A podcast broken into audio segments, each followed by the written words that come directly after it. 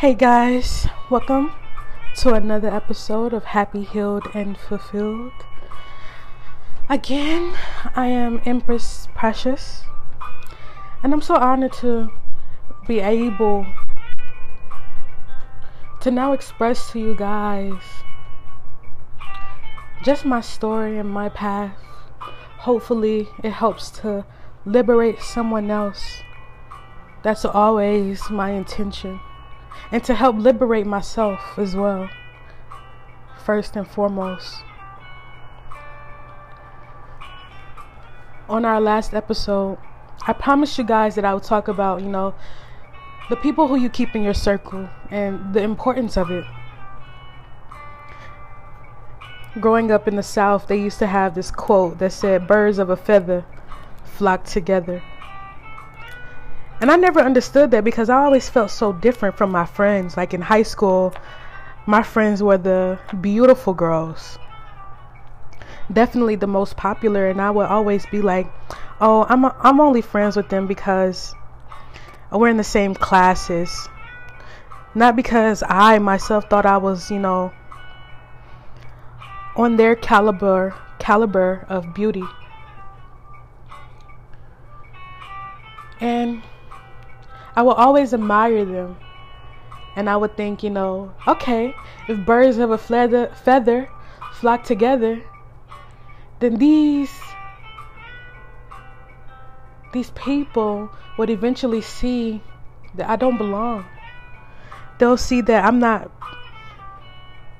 I'm not as pretty as they are. I don't get the same amount of, of, of attention. I'm not as relatable and personable sometimes. Sometimes I like to be to myself and just myself. And so it was very frustrating during this time of my life because I always wanted to cling to people who understood me, even if it was just a little teensy bit. I was like, oh my God, there's a glimmer of hope. I found somebody that I can relate to, even just a little. But let me just say how time evolves everything.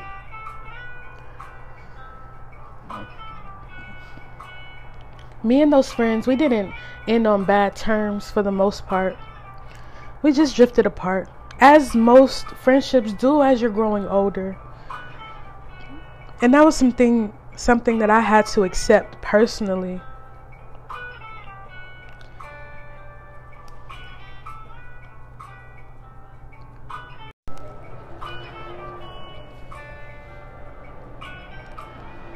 And so, for us growing apart, it was important for me to really center myself back into myself there was a type of freedom that I felt I got to express, especially I'm thinking about the summer after graduating high school because I didn't feel as obligated to be something or somebody or to subscribe to standards that had nothing to do with me. You guys, the process of trying to find myself has been strenuous to say the least. I think about that summer and how happy I was, how free, how how much I was glowing. And I just thought, damn, I never wanted this to end. I remember that same summer I found my first love. And we hit it off. It was like he swept me off my feet It was incredible. And that relationship, you know, it tried to progress as well, even after I had started college. But things become very complicated in those times because you're really trying to situate your identity. You really want to be something and, and to to just be something, really. something worthy to be admired. That's a great way to put it. And my freshman summer was that for me. It was that time to be all that I was unapologetically. I, I no longer had to boast about my accolades. I no longer had to, you know, be the smart one out. You know, I could just really be myself and see how people took it. But the problem with that, guys, I didn't know who I was. I was still trying to be the perfect version of everything they had taught me to be. I was still trying to fit into narrow molds that could not contain my soul, spirit, nor my heart. This world likes to operate out of conditionality. You know, at the when in, anytime you are accepting um, something new, downloading an app, joining a, a club, anything, there are terms and conditions. How come? Does Earth give us terms and conditions when giving us oxygen? Oh, maybe it did. Hmm. I don't think so. but just as Earth gives so freely, it was baffling to me that people didn't do the same.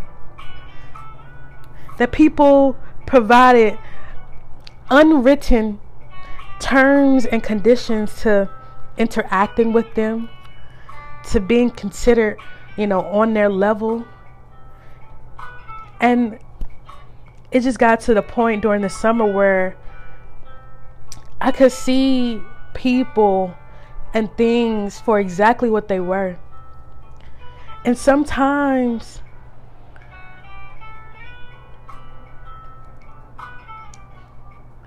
sometimes it was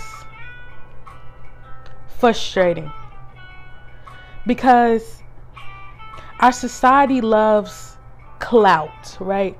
And this was a this just became a term, but it's always been happening. And so when I mean when I mention clout, what I'm really referring to is like a self inflation of importance. It could be just a little ways past confidence, where confidence starts to feed into arrogance. But honestly, it's it's so much deeper than that. It's neither one of those to to be specific because really it's overcompensation in order to be worthy. And I didn't like that.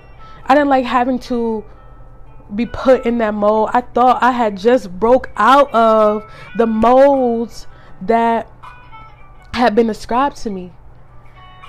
But then I came to this place that I chose to come to and and an and an experience that was my part of my dream and it was still the same. Nothing nothing had changed. But you know the wisdom out of that situation? Nothing had changed because I was still afraid to be myself. And so then I encountered friendships and people who showed me exactly what I was. I call this mirroring, right? When you meet somebody and you just see yourself in them or you don't, and you call it being relatable. You call it, oh, we have so much in common. We think alike. Yes, you do because you guys are on the same frequency vibration. You're operating out of the same core emotions.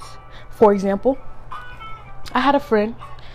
In our first interactions, we did not get along she was uh, um, boasting about her accolades.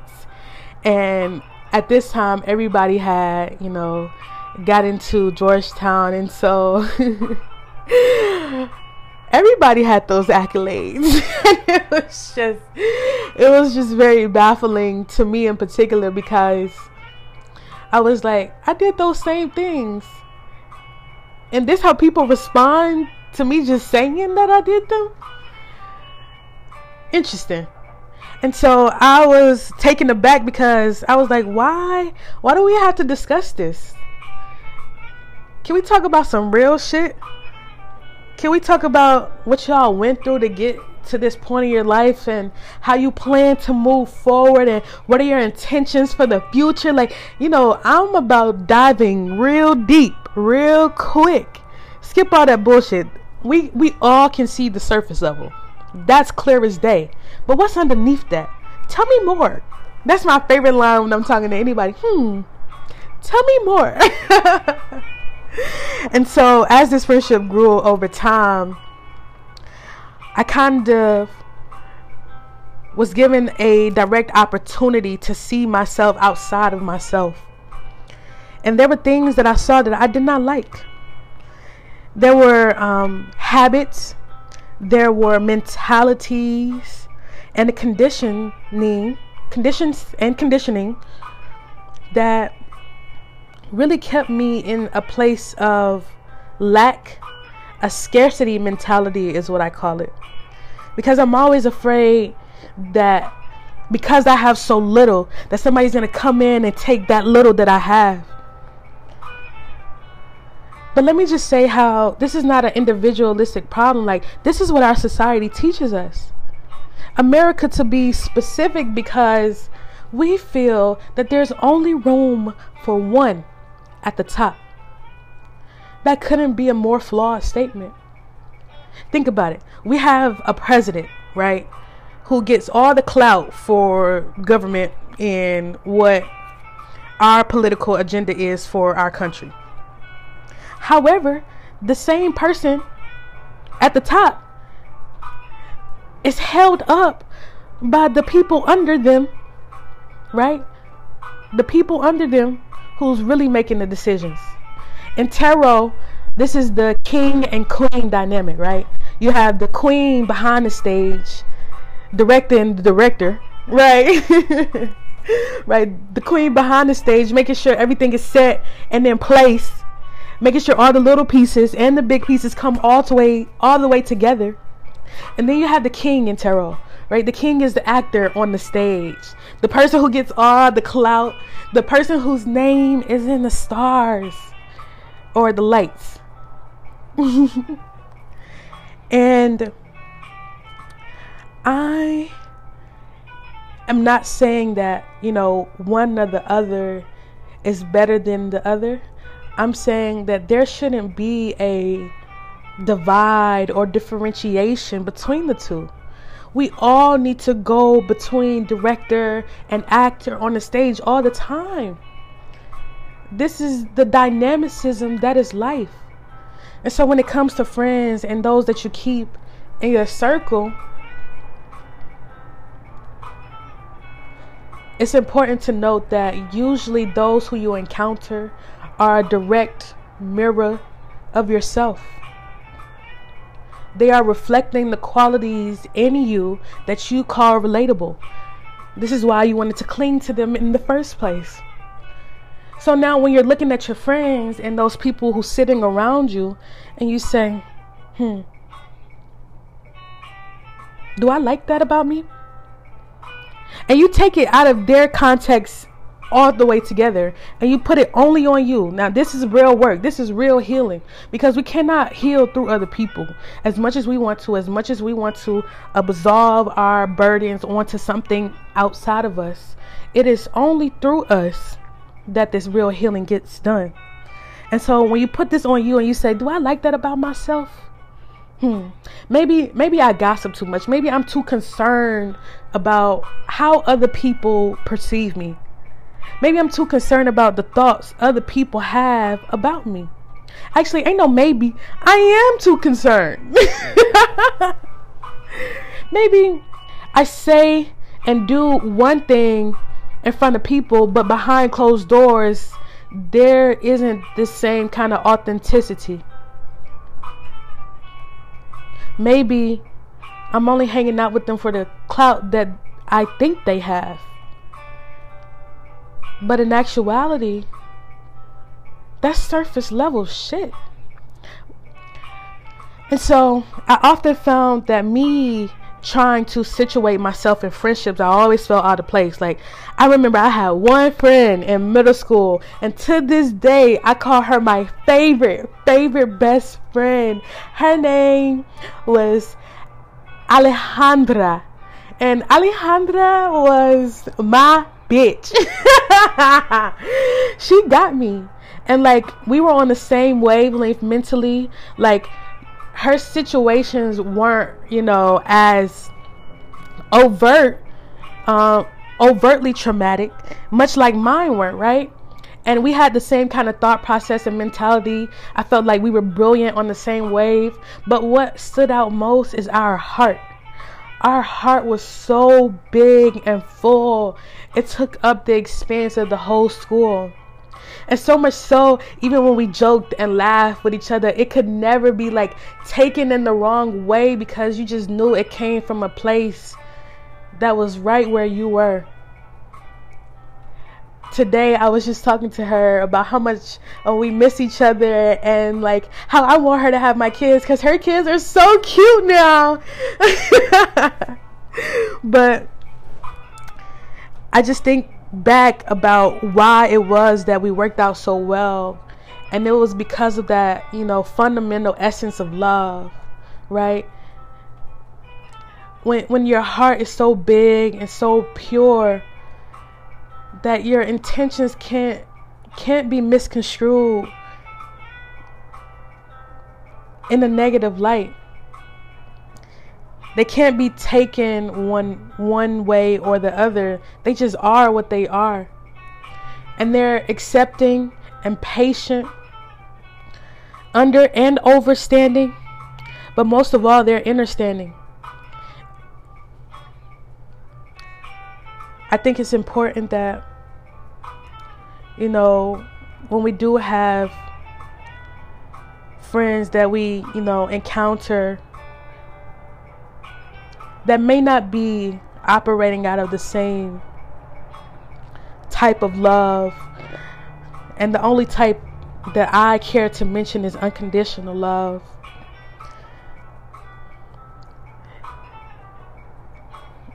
So when we're operating out of that, it's really hard to misconstrue where they're coming from. But it's the moment we change our operation out of to op- our operation to conditional love or our programming to conditional love that things become very sticky. And what I'm learning right now is that you can you can have a conversation with people to explain to them what they're doing wrong or what you feel they're doing wrong because like I said it's just your perspective. Or if I haven't said that now I'm saying it. It is your perspective. But if you feel like they're doing something wrong and then going to that person and you know observing their reactions. And if they show you who they are then it's up to you to believe them. Or you can choose not to. And what that looks like is a constant, you know, draining of energy. What it looks like is you feeling obligated to do and to be and you feel responsible in a way that like seems detrimental to your life. Like your whole life depends on it in a way and i think that's scary. I imagine that that's how children feel towards their parents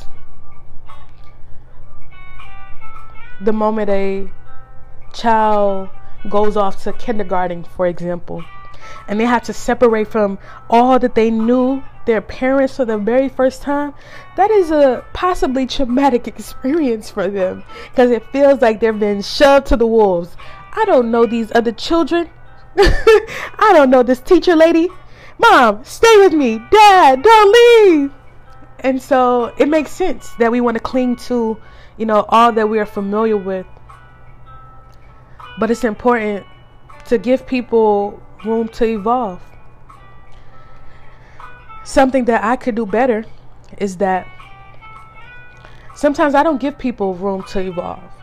Sometimes I just say, Yep, I'm done. If you can't figure out what's wrong with you, then me telling you is not going to make the situation either better, any better. Because it's just going to look like that I'm attacking you, even if I say it gentle and nice. But because of the space and the head space you're in, you won't interpret it that way. Because, like I said, they're operating out of conditional love.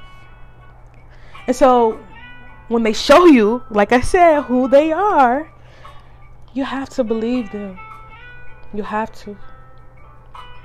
And that's sad and scary. And honestly, guys, the culminating emotion is lonely because then you'll have to sit with yourself and really analyze and take a look at who you are and what you want. And are you giving what you want? Because giving is receiving, right? and I give in service of divine love. And so, if I feel like giving to you,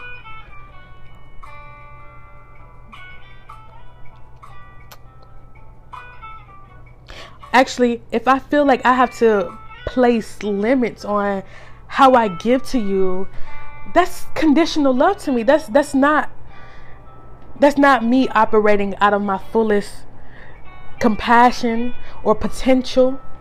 And honestly, it's stifling.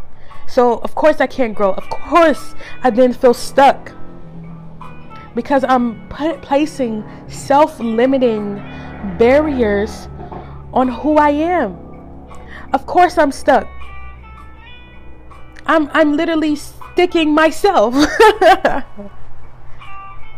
And so, guys, when we talk about these snakes and in the gardens and, you know, making sure that your friends are, you know, right for you, you got to start with knowing that you are right for you and that you are a great friend by showing yourself what a great friend is to you. Because, like, for example, I have recently been valuing honesty in my friendships. And so if my friend feels like they have to, you know, walk around eggshells to prevent being honest with me, why? Aren't we friends? If friends can't be honest with each other, then what are we doing? I think that's a, a very thin line because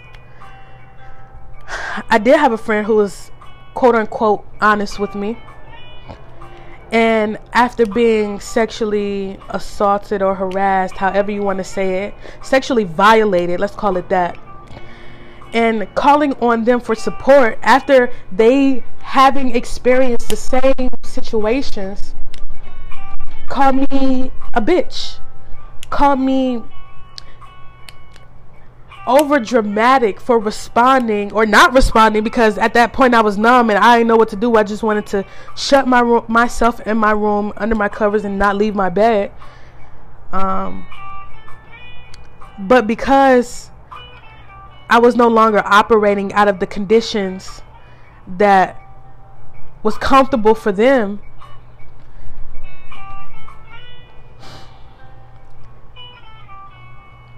Then my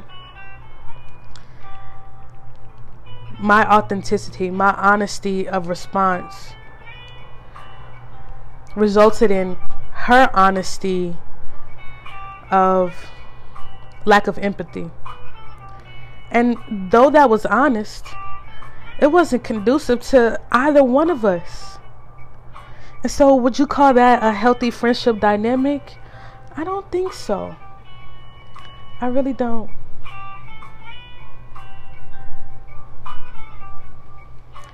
But today we have made amends and, you know, come to a great place, a lot of forgiveness, a lot of understanding, but still understanding that we're on our separate paths. And I think that's the most powerful part of that, you know, experience. Like, you can forgive and you can release And you can move on and move forward.